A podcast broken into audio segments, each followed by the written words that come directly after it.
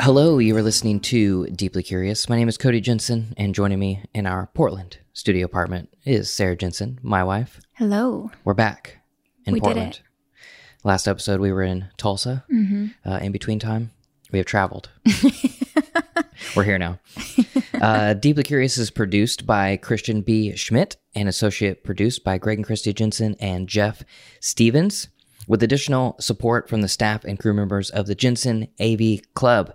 Um, if you don't know what the Jensen AV Club, that is our Patreon page. It's where you can get deeper access, exclusive content, and just support the art that you love. And if you want to check that out and learn more, you can go to jensenav.club.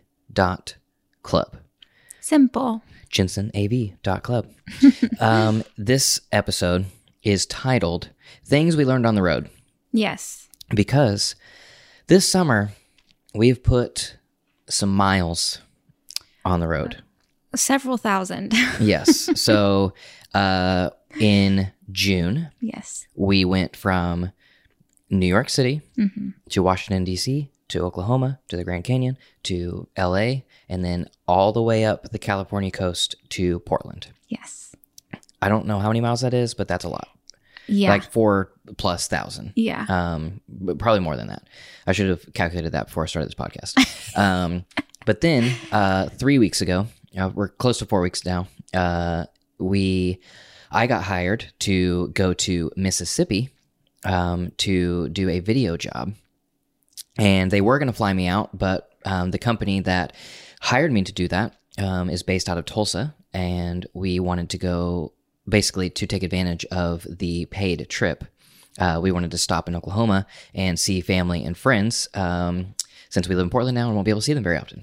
And so instead of flying me out, I had them give me the travel budget, and Sarah and I drove from Portland to Oklahoma. And then uh, while Sarah, Sarah stayed in, in Tulsa, I also was in a car from Tulsa to Jackson, Mississippi, and back. and back. So uh, we That was another, what, 3,000 round trip or something like that? yeah easily. Yeah. So we have put thousands and thousands of miles uh, on the road this summer. We made up for our two and a half years of not driving once Yes. in New York. so I didn't I didn't drive a car for uh, two years, and then I I uh, saved it all up, used it at the same time. Yeah. Uh, this the last couple weeks.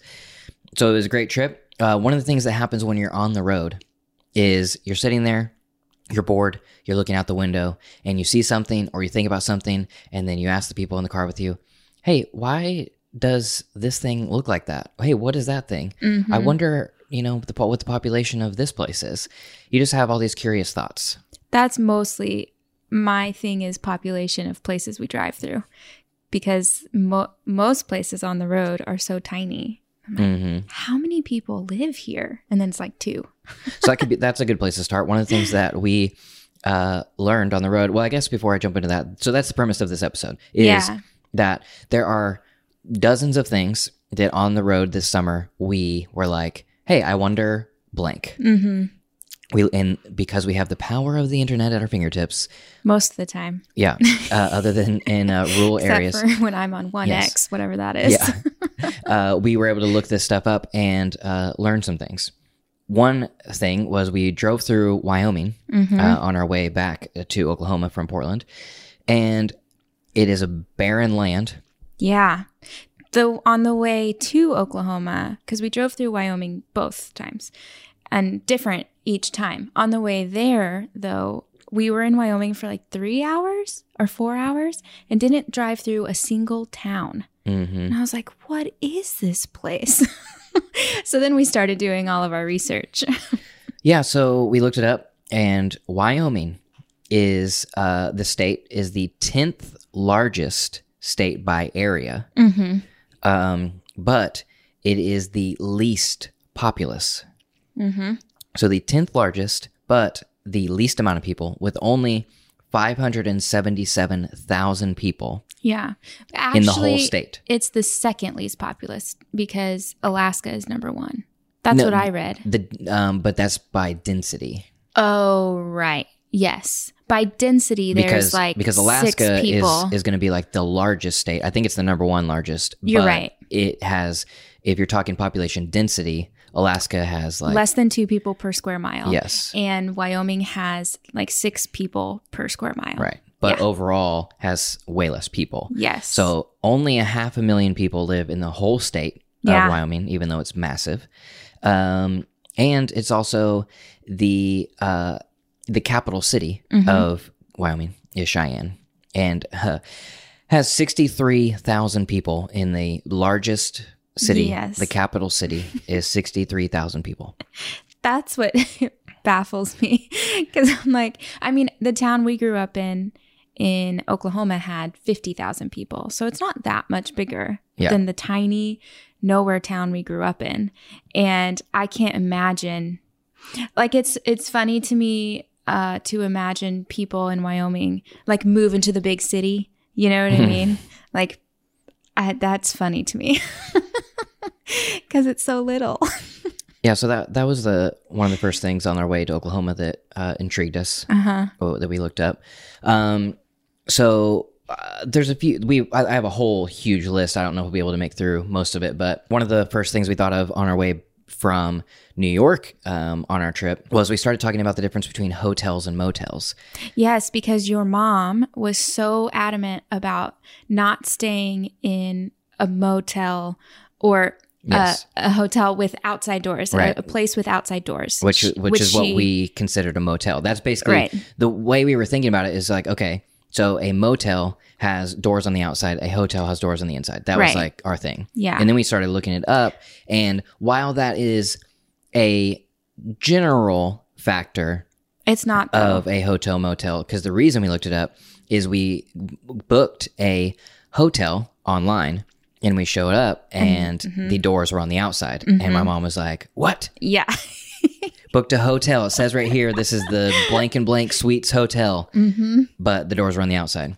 Um, so we looked it up, and the specific things are that uh, hotels. This is kind of a general kind of uh, description. Hotels can contain hundreds of rooms and several floors, and generally have staircases, elevators, and internal corridors that lead to the rooms.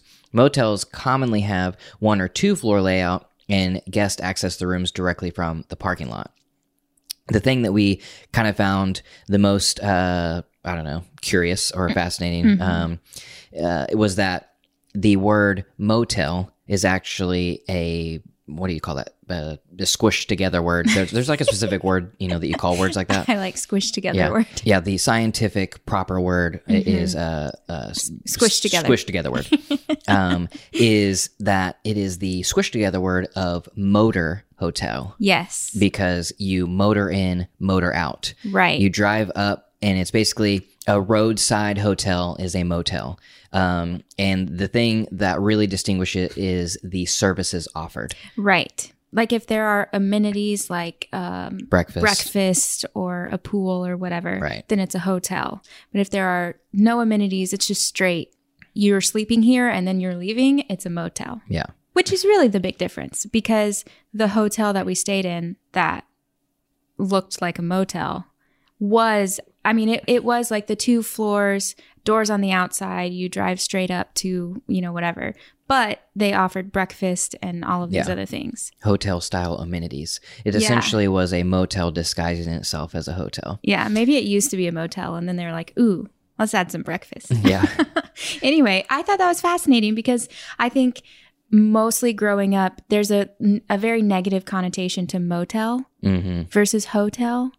And Which holds up because, um, I mean, a motel is a cheaper place to stay. yeah, and- but it's technically only cheaper because they're not offering other Right. it's not extended stays Yeah. you know you're just like driving in for the night so i guess yes motels typically are not as nice like they're not kept clean things like that but that doesn't have to be the case Right. i guess is what i'm saying like i always thought oh a motel is is gross but that's not necessarily what it, what it means Yeah. So uh, the next thing is really uh, fascinating to me. It is uh, the concept of a correction line. So in rural America, and especially in the plains, because it is uh, plain and nothing is around, and it is a flat, very barren very boring And so there there is not um, mountains or hills or lakes or anything in the way Trees. uh, of a road going perfectly straight.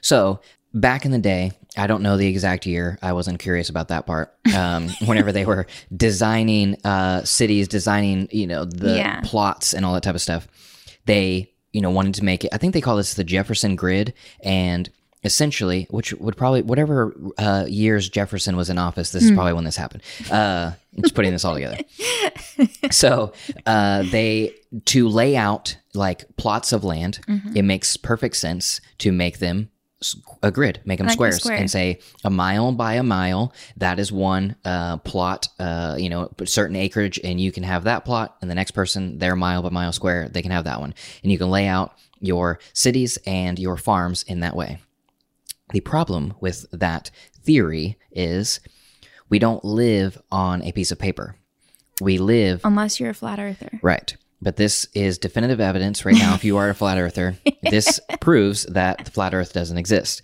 because we live on a sphere, almost a perfect sphere. And if you were to take a grid of squares mm-hmm. and lay them on a globe, your north and south, your up and down lines are, if you keep going straight, they're going to all converge Yeah. at the North Pole. So your squares are going to get uh, more and more squished at the top as you get closer to the North Pole. So if you have a highway or any road going north and south, and you just keep going north and you just make it a perfectly straight road, then you will actually start running into all the other roads that Right. are also going north. right. Because everything will bend sort of Yes, together. and yeah. and converge. So there is, if you've ever been driving in a rural area of America and you're going north or south on this road and it's a perfectly straight road, it's not doing anything, and then all of a sudden there's an S curve in the road. Or if you're in a, a really rural road, all of a sudden it's it's you're in the middle of nowhere and you just come to an intersection, a T intersection, where the road just stops. You have to turn right or left and then go about, you know, maybe a half mile or so and then continue north um, or south. And there's no, when you're in the moment, there's no logical reason for there to be this jog right. in the road. It's just a field. Like it, it's like, well, I mean, there's just a field in front of you. Why can't you just go through the right. field? And Yeah. so it kind of seems like, well, maybe they just own that piece of land. They don't want a road going through it or whatever. Mm-hmm. But more so, what fascinated me, with the reason it made us think about it is because we were on this perfectly straight road and it kept having these S curves. Mm-hmm. And you're like, what the heck are these S curves for? So essentially, what that is, is it's just a curve in the road every 24 miles Mm-hmm. to correct for the curvature of the earth. yeah. Um, because if they kept going straight, all the roads would run into each other. So every 24 miles, there's a jog in the road to continue it going parallel to the other roads that are also going north and south. Yeah. I wonder how they figured that out. Like if it was just pure math. They didn't even have computers or, back then. Well, that what I'm saying is that People were so much smarter back in the day. Oh yeah. Was it pure math or was it trial and error? they were laying the roads and they're like, "Oh no. yeah. Yeah. How do we get to, you know, 80 when we were Mm-hmm. at 77 or whatever?" the first two roads that they put in. It was Yeah. like, wait, we started like nine miles apart. Exactly. we can wave at you now. um, I think the every 24 miles part is was picked a little arbitrarily. I, I may be wrong on that, but from what I read, it wasn't like there was a scientific formula. They were like, okay, if we put the jog every 24 miles, Mm-hmm. then it will, you know, I think they could have chosen anything within that range, but to keep all surveyors Mm-hmm. doing the, you know, on this, it's kind of like the universal language of surveying that, you know, Right. you go a certain, you go 24 miles, then you make your jog. That way, all, all roads are the same. right. Um, so yeah, that was, um, It's pretty fascinating. fascinating. Who thinks about the curvature of the earth when you're, you know, Right. building things? Well, I guess people who build things, but yeah. So, uh, flat earthers, um, not that you need, uh, there is way better evidence for a, um, a but this is just Earth. another thing to add to the list. But you know, just Google correction line, and then you know, email me your uh, conspiracy theory of who made up correction lines and why they, you know, how many people were involved in making it seem as though the Earth is round. yeah. Next, we on so this one was on the way from Portland to uh, Oklahoma. We were driving through Idaho, and uh, it was kind of in Idaho and Wyoming, but I noticed it in Idaho because there were so many along the sides of the highway. There was like I, the first time I saw it, it was kind of on an overpass where you know there there's a, a road going over the road I was traveling on, and on each side of the overpass road, you know, there's the hills that come down um, you know, on each side of the bridge, and on those hills there were these just kind of random wood fences that like didn't pallets almost, but yeah, if you like took a, a like a pallet that you used to carry goods on a truck and just kind of Stood it- scaled that up about ten times and then stood it up as at an angle and then put scattered maybe ten more of them around, but not connected, just mm-hmm. around, yeah. and they were kind of all facing the same direction. And I was like, "What the heck is that? That's not keeping anything in or out. That's Yeah. for sure." It like seemed like they should have been solar panels. Yeah, But That's I almost thought they were for a second. I was like, the that looks like it would be a solar panel, but it's wood, so definitely it's not, not. a solar panel. Um, but then as we kept driving, we kept seeing them more and more, and then we started seeing like long lines of them. and especially in Wyoming, it was Yeah. long lines. Yeah, so through Idaho, I noticed it. We went to Wyoming, and it started noticing more. And I was like, I was driving, so I was like, Sarah, look up what the random wood things are on the side of Wyoming and Idaho roads. uh, I don't know what I don't even know have a frame of reference like what to look up for these things.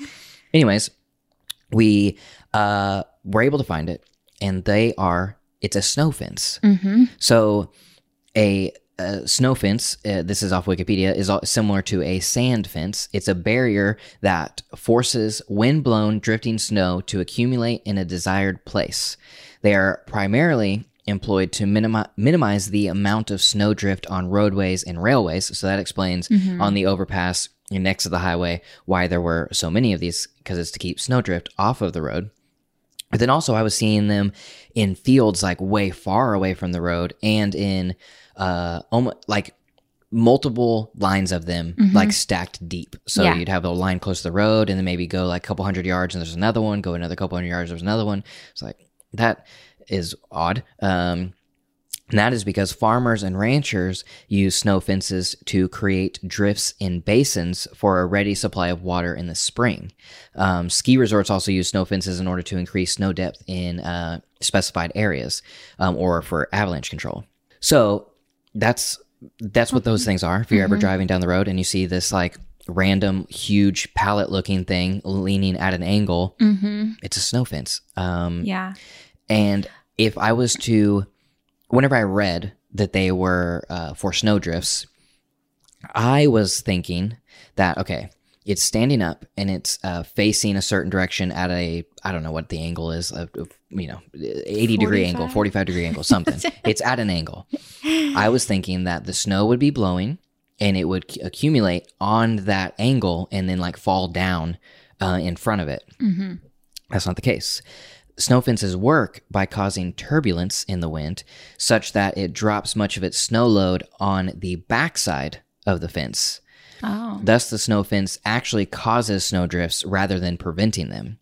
The fences are placed um, so as to cause a snow drift where it is beneficial or not harmful so that the snow does not drift into undesired areas such as roads or oncoming buildings or um, or among buildings and that was fascinating to me as well Well, I wonder how because after we learned that, we started seeing. I think it was in Colorado actually. They build um, snow fences, but out of trees, and there's signs that's like living snow fence. You know whatever. Mm-hmm. yeah But the trees can't make it accumulate. uh i don't know i mean Maybe it's just because it's prettier. yeah i didn't i didn't look that part of it up but yeah so the snow fence causes the way the wind hits the snow fence Yeah. it doesn't make it doesn't stop the snow Makes like a little storm yeah like right makes- behind it. yeah exactly Interesting. Well, and we stopped somewhere in Wyoming at a rest stop uh, to stretch our legs, and they had a sign. It was like at the top of a mountain of some sort, Mhm. remember? And it said that the wind up there gets up to 70 miles an hour in the winter or something like yeah, that. it was, it was but it's like freezing winds in in the snow, and so that's why like all of those snow fences are there, so it can control it. Hopefully, staying off the road for as long as possible because they have to close those roads like every year. Yeah. It's fascinating. Humans are sometimes ingenious. Sometimes. so we have never driven through the northwestern part of the United States before, so we had never seen snow fences. Yeah. To some of you, you might be like, uh, "Of course, Yeah, we those have been around since you know the dawn of age." but since we've never driven over there, it was uh, rather puzzling to us. Yeah. Um, another thing, whenever we were driving into California, um, we started noticing that as soon as we went to California, there were two speed limit signs. One that said like 75 or 65, whatever it was. And then there would be one underneath that that would say trucks 55. And I was, after I saw that enough times, I started getting curious of like, why Why do they have to drive? why are we driving two different speeds here? Like that doesn't really make sense to me. Um, so that's the California split speed, um, and it's also in a few other states, but it was in California when I looked it up. And in California, the kind of the legislation, the reason that they made trucks uh, a different speed limit is because it was, you know, basically believed or there's evidence that larger vehicles take longer to stop in an emergency. So because they take longer to stop, they need to go slower than the other traffic so that all the traffic can stop at the same time. Right. The problem with that, as I found as I was reading through these articles, um, and I didn't like do a deep dive search on both sides of the issue, but most of the things that I found were on the side that California is stupid and they need to get rid of it. Um, but also, the trucking industry is massive and they might have a lot of propaganda behind this. But, anyways, they're uh, so most accidents are caused by cars moving at different speeds.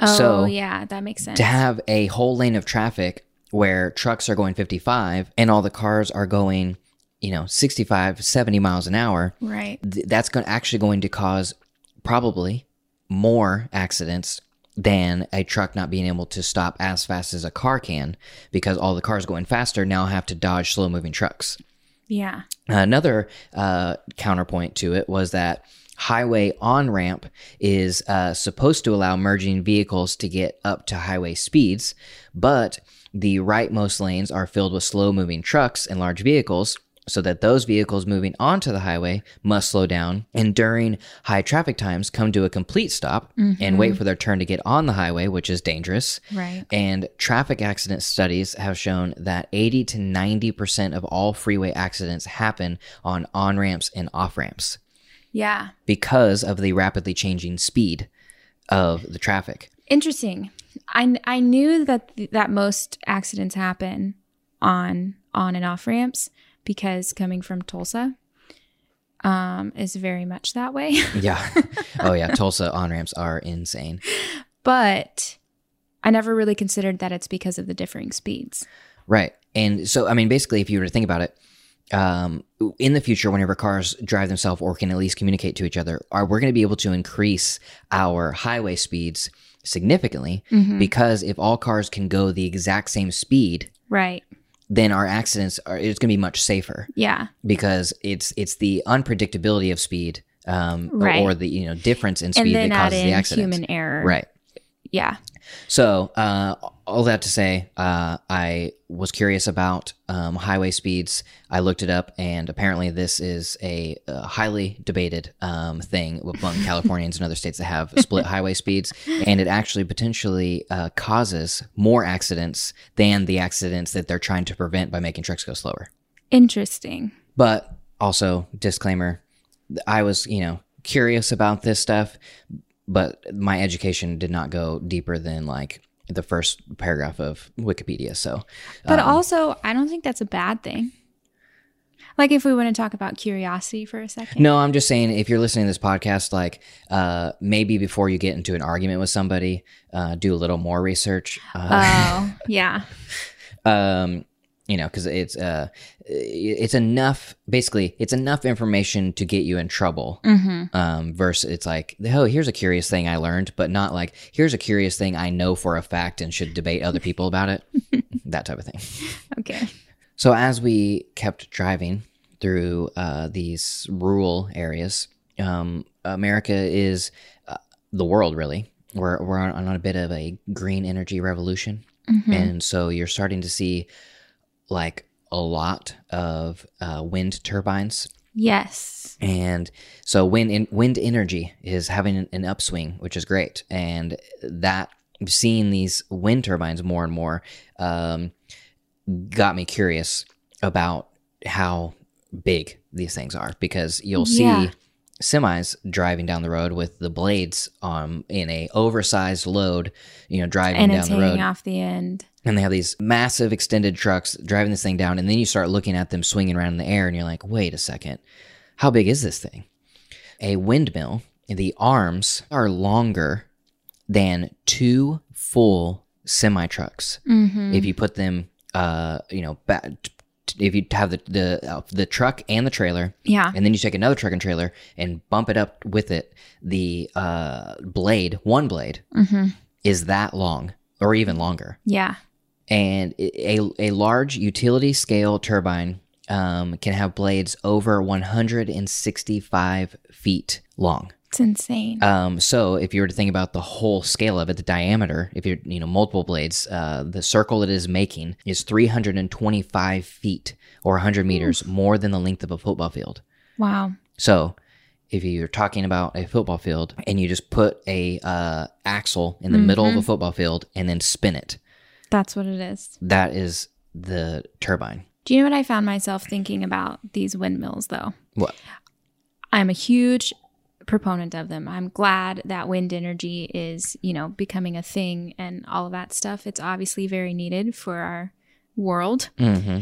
Um, but whenever we were driving through all these beautiful places, they kind of ruined the photos.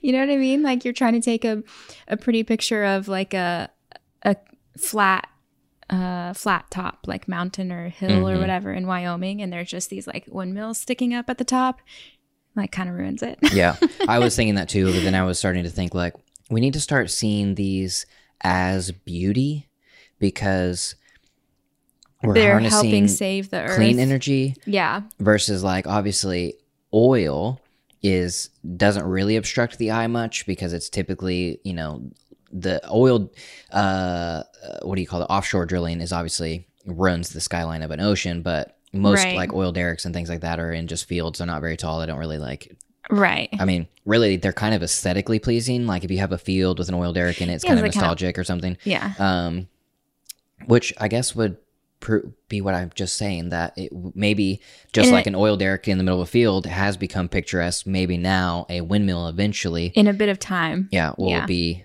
picturesque. a whole field of windmills very cool Mhm. like super fun you know whatever but it's just like those few that sit on top of, Mhm. of the hills that i'm like man Yeah. so what I whenever we were looking seeing these windmills, I started like counting how fast the blades were going around. Yeah. Um so I would wait until it hit the bottom and it was in line with the tower that the Mhm. windmill's on. Um and I would count one Mississippi, two Mississippi, three Mississippi, four Mississippi, and it was always almost always right at the end of four Mississippi. Um or in, in or maybe five. And so um and then I started thinking, okay, if these arms are as long as two semi trucks Mhm. strapped together, that's two semi trucks being swung around in, In a circle. seconds in four to five seconds. yeah It's just it's insane the scale is insane. mm-hmm. And while we're on the topic of semi trucks, I also got um, curious about why we call them semis. Mm-hmm. And so I looked that up. And we call them a semi because it's short for semi trailer. And it's called a semi trailer opposed to a full trailer because a full trailer has two axles.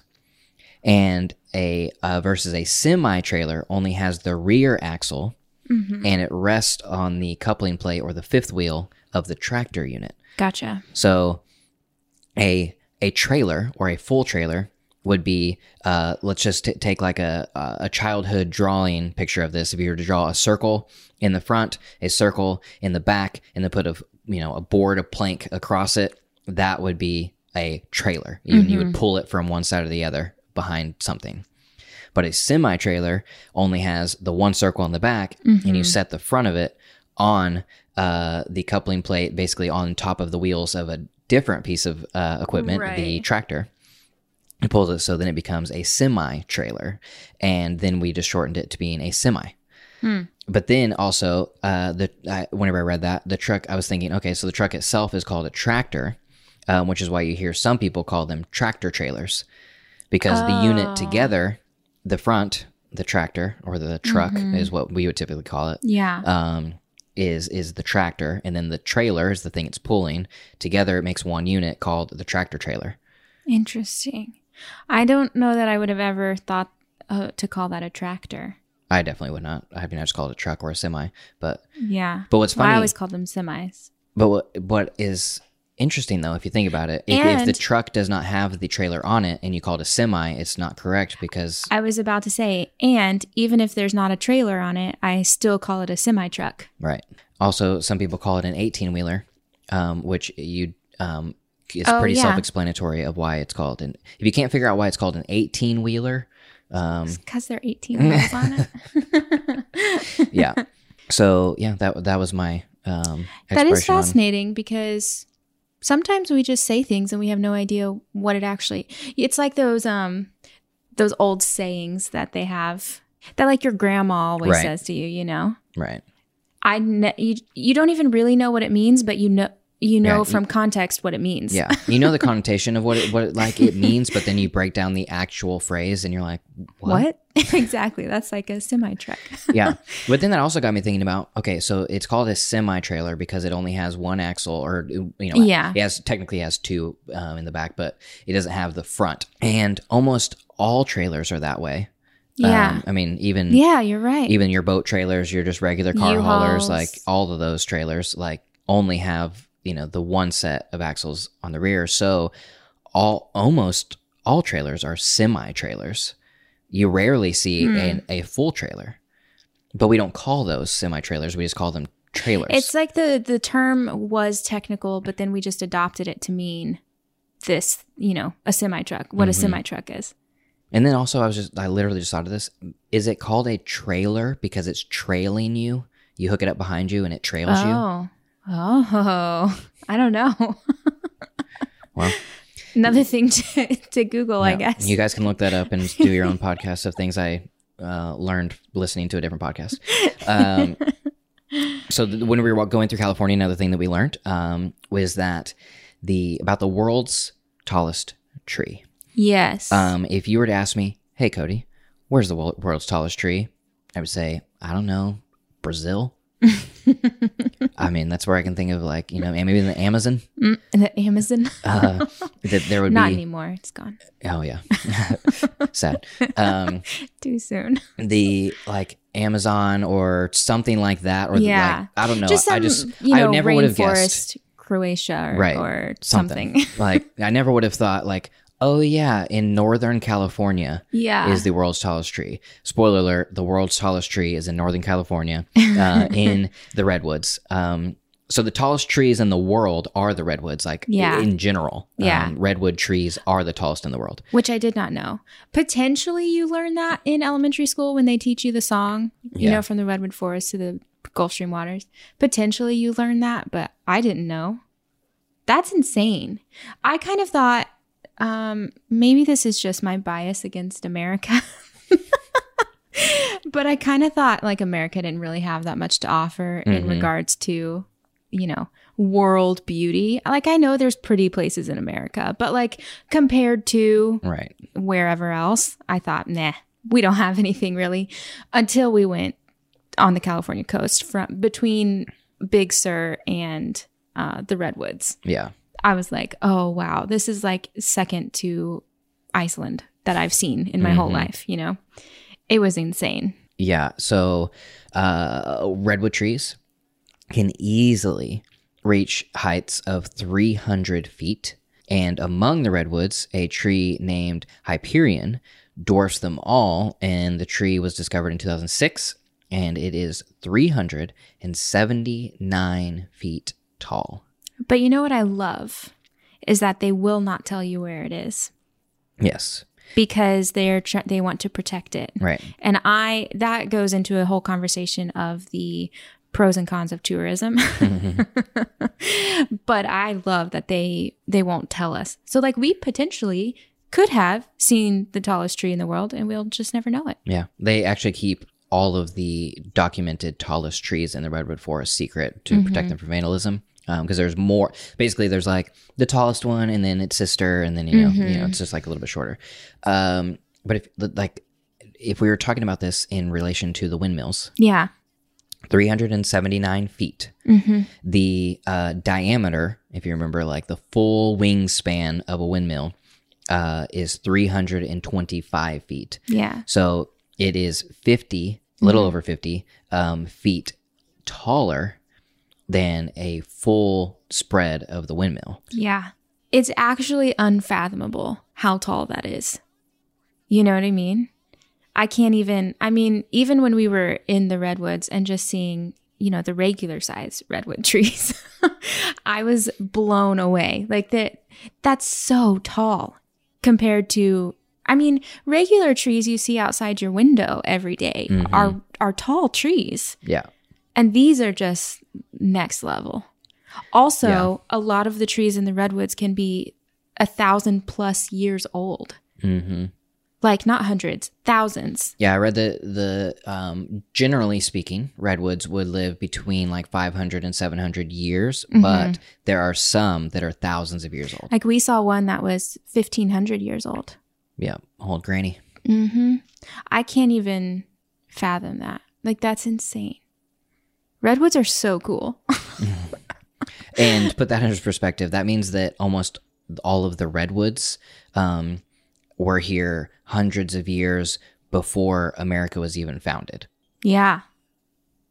It was um also really cool in the redwoods. They if a tree falls and like falls into the path or whatever, they just like carve it out so you can walk through it.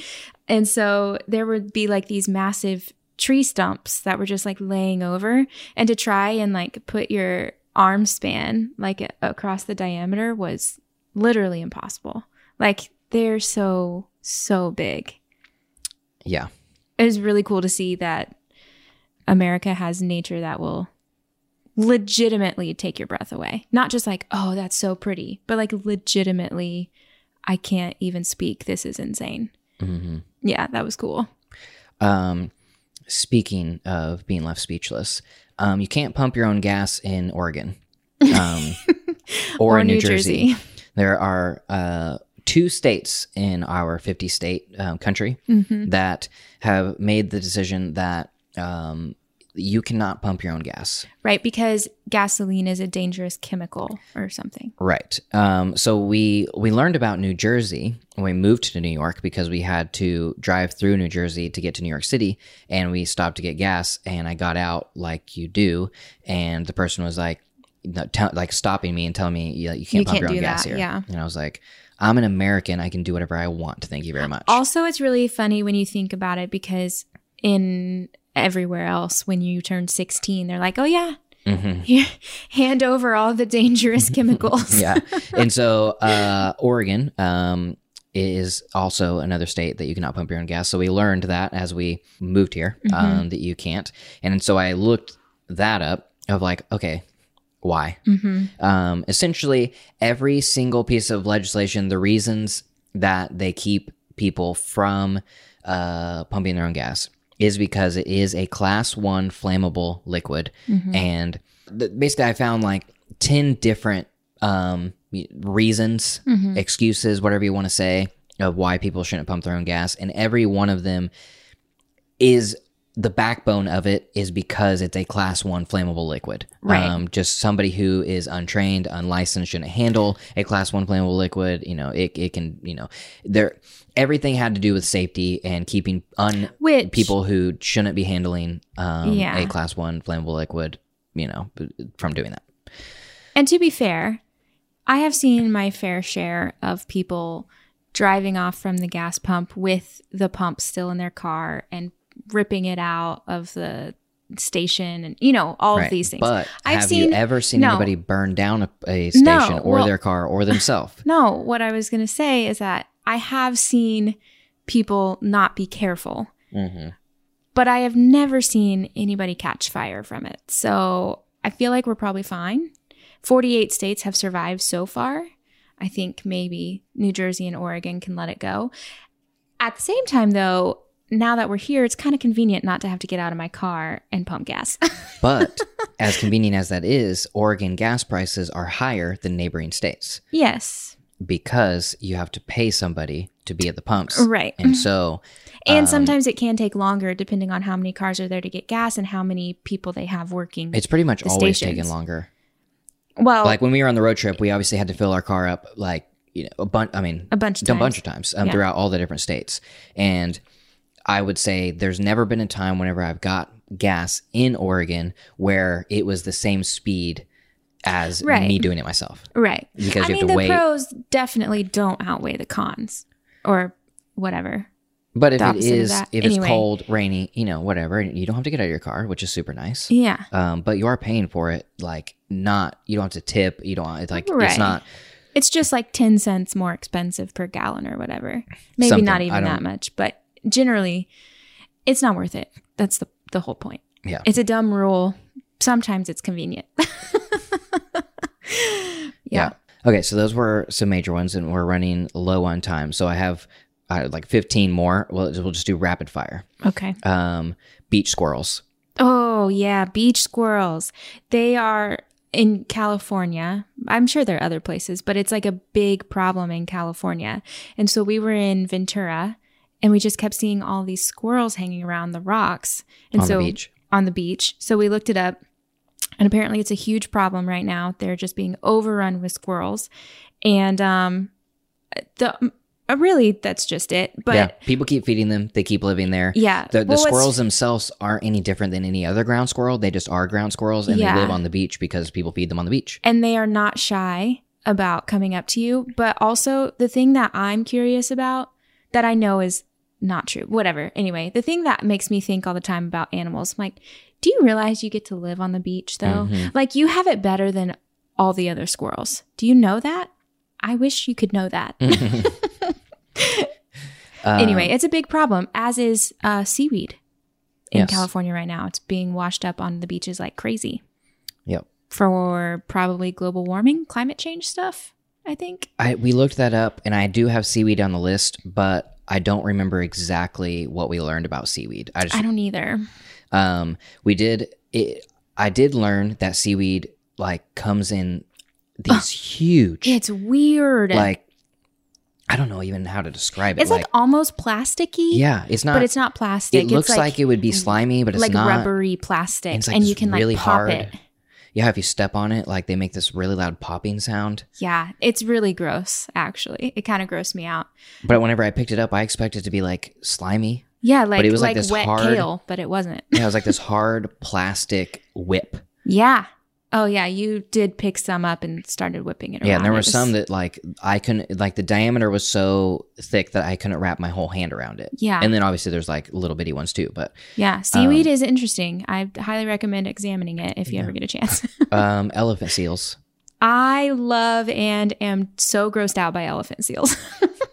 elephant seals are, well, the females are just like regular seals, but bigger. That's like they look just like regular seals. Um, but they can get up to 1,800 pounds. And then the male elephant seals can get up to 5,000 pounds. And they look gross and they make these gross noises with their nose. And it's kind of like a snorting hmm and it like flaps in, in this, the air. It's disgusting. And they have like basically little trunks, which is why they're called elephant seals. yeah. And I mean, it's not like an elephant trunk, but right but it's just like the very beginning of a yeah, and it it makes gross noises and they're ugly and disgusting and lots of blubber and they come up, come up on land for in this one beach specifically in california for mating and molting or Mhm. something like that and um but the thing that i find the most fascinating about them is that they come up on land but they can't actually walk like their fins are so little and they are so big that they just like flop yeah. but there's so much blubber that they can only flop for like two flops and then they have to take a 10 minute break. Mhm. the elephant seal beach that we stopped at, I believe it was just north of Solvang, California. It's called Elephant Seal Vista Point. Yeah. Is where we stopped. And I, I think it was like a couple It's hours on the way to north Big of Sur. LA. Yeah. Yeah. Um, yeah. I think it's fascinating that because elephant f- seals, it seems, kind of defy nature. And that's why I found them fascinating. Yeah. Um, mini horses. I have no purpose whatsoever, but they're cute. we went to a mini horse farm. Um, and I basically was like curious. Okay, what, what the what's the purpose of this mini horse? Mm-hmm. Um, one, mini horses do not exist in nature. We bred mini horses in the same way that we bred all breeds breeds of dogs. right. Um, so we just uh, bred. I mean, I I don't know if you would say we. I don't. You probably just mated the runts of the litters Hmm. Yeah, I, together. I, didn't, I didn't know if I wanted to say like the smallest horses, or if we were breeding ponies, because I'm not for sure on that part. Mm-hmm. But what I do know for sure is that we bred them down to be mini horses, and mini horses themselves have no use whatsoever other than being mini horses. It's kind of like, I mean, they're cute or whatever, but it makes me feel kind of gross for being a human. You know what I mean? Mm-hmm. Like we just, we did this for Also- literally no reason except for our entertainment. And it's not, doesn't it make their life worse because they just sit around and like have no purpose? And like, I would imagine they have more health issues because that's always what happens. hmm I don't know if they have more health issues or not, but I was just thinking. But do does a regular horse have purpose other than the purpose that we as humans have made it have, which actually made their life worse off than what it would have been if they were just a wild animal? I don't know. Maybe nothing. Well, that's a whole other conversation. right but like we i was just saying like they, they don't have a purpose but yeah, but they can't go animal run free in the wild. but does an animal need a purpose that is the thing though i guess is that we we created them and now we have to take care of them because can And they survive ju- in the wild we just know. created them for our own entertainment, and that Right. I think is the icky part. yeah It's not that like, oh, we found a use for real horses, you know. But that sucks too. We took them out of their Mm-hmm. environment and put them in captivity, just like whales and everything right else. and the, the language we use about that literally is that you have to break a horse Right. Yeah, which is, you know, icky. But it's also icky to create something for pure entertainment and force it to live in captivity Yeah. forever. i don't know what my like opinion or you know morals are on The like point is, mini horses are cute horse, but useless. it's you know it's it's sad in some ways. Yeah. Um, so the drive-through tree. oh, so not worth it. Um, mostly what we learned about the drive-through tree. You know, there's like this whole romantic idea of like, oh, there's this tree you can drive through. In the redwoods. Right. Yeah. Um, well, that doesn't exist in nature. Those all, all of the drive-through trees were created. Um, yeah, they were carved out, obviously. They were carved out by people and Yeah. then they charge you to go through it. And it's so underwhelming and so tourist, uh, a tourist trap Yeah. is what it is. It's not a tourist attraction because that's different. Mm-hmm. A tourist trap is something you should never fall for. And that is Yeah. what the drive through trees are. Because basically, they're charging you three dollars to see a tree that they cut the middle of it out to pull your car through. Maybe that's enjoyable. I mean, it's not that it wasn't enjoyable, but it was just very disheartening the fact that we learned. Oh wait, these drive-through trees that you hear about aren't like naturally growing things I that happened, and you're like, oh my gosh, the tree was so big and it grew in this weird way that you can drive your car through it. Yes, that's, that's what what I it is. thought it was. And it's Um, yeah. not. So, Some of them kind of started out where they were growing in a weird way, but ultimately, though, it was it- ultimately, it's tourism Yeah, ruining um, things. So, um, semi drafting. Um, so we were driving behind a semi, and we were uh, basically got into the discussion of of whether or not uh, drafting actually works. Right. Um, the MythBusters um, have already done experiments on this to see whether it works or not, and there is uh, I don't have it written down here, but there essentially yes, drafting does work um, at a very specific point.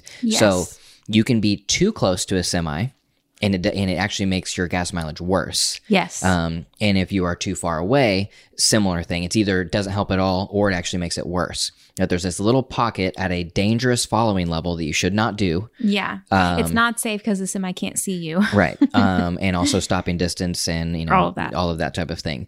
But you can actually increase your gas mileage by following a semi at a very specific um, distance. But it is Yeah. not recommended by me nor by uh, the truckers of the world. they don't appreciate it. Yeah. um, Although my dad did it a lot when we were driving. Of course you did, because your dad is not a great driver.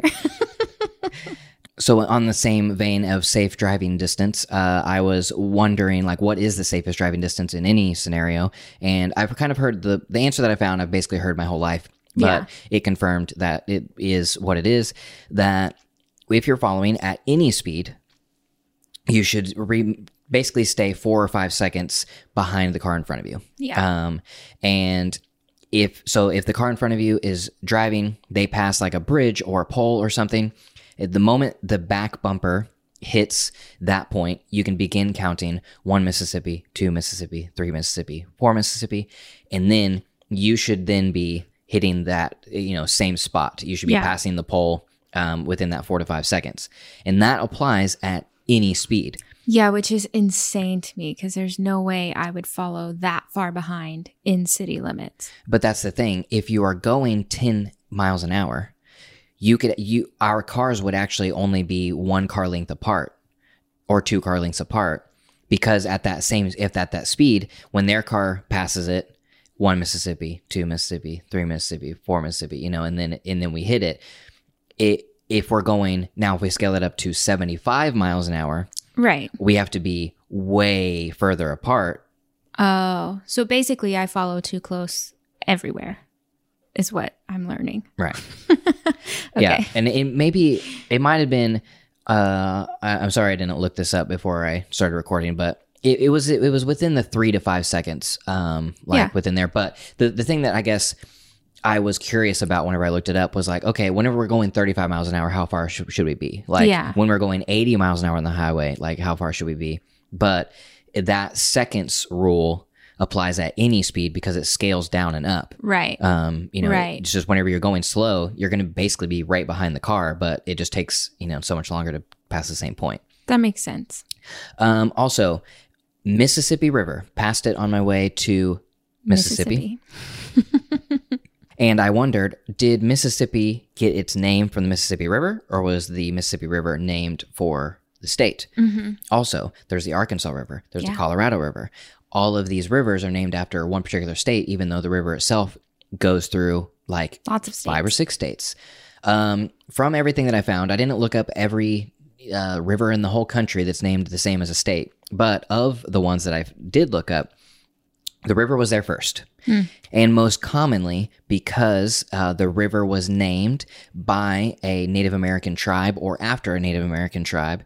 And that was, you know, the Mississippi River was named. Um, then the, the Mississippi River specifically, I believe it was that the the French uh, kind of pronunciation or the the French way to say the way of the American like the Native American word was you know whatever it was, and then the way the French pronounced that word was very similar to Mississippi, and Why so it, French? uh, I mean because we're Americans come from all over. And Okay, so it was just like a settlers and- settlement. Okay.